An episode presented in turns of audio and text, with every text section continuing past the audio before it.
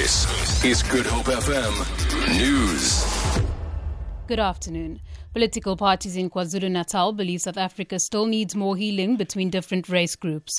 This week, suspended DA party member Penny Sparrow called black beachgoers monkeys on her Facebook page. IFP National Chairperson Blessed Gwala says the healing process should continue as some sections of society seem not to have healed enough. Gwala says it is surprising that some people are still harboring anger about the democratic dispensation.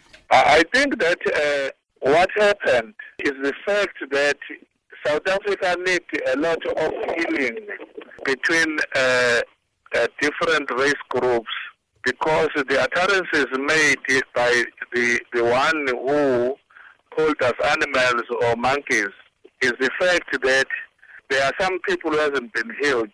And secondly, is that there are some people who, uh, who are addicted to social network and they can write anything without using uh, a brain before you write something. The case against popular DJ Nkosinathi Black Coffee Maphumulo has been postponed in the Roodepoort Magistrates Courts. He faces speeding charges after being nabbed on Christmas Eve doing 200 kilometers per hour on the N1 freeway near Florida. Noma Bolani reports. DJ Black Coffee made a brief appearance in the dock and was ordered to return to court on February 23rd. This is to allow for the consideration of the representation submitted. The Spin Master's bail of 800 Rand was extended. Black Coffee, who was accompanied by his actress wife, Enhle Mlotshwa, apologized for this incident through social media. He wrote on his Facebook page that he committed an unfortunate offense, which he regrets.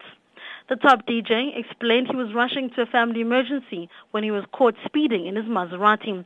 Namapolani, SABC News reports.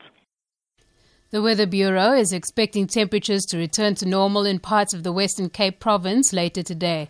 A heat wave has persisted nearly a week in the Karoo region.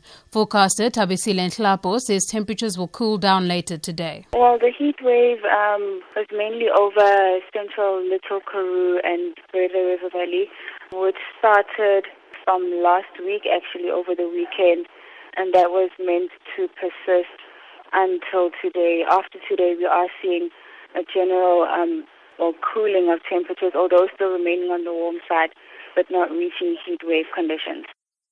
And finally, Kuwait has announced it is recalling its ambassador to Iran as a regional row over the execution of a Shia cleric in Saudi Arabia deepens. Saudi Arabia's embassy in Tehran was ransacked and set alight at the weekend. This after the execution of Shia Muslim cleric Sheikh Nimr al Nimr and 46 others by Saudi Arabia.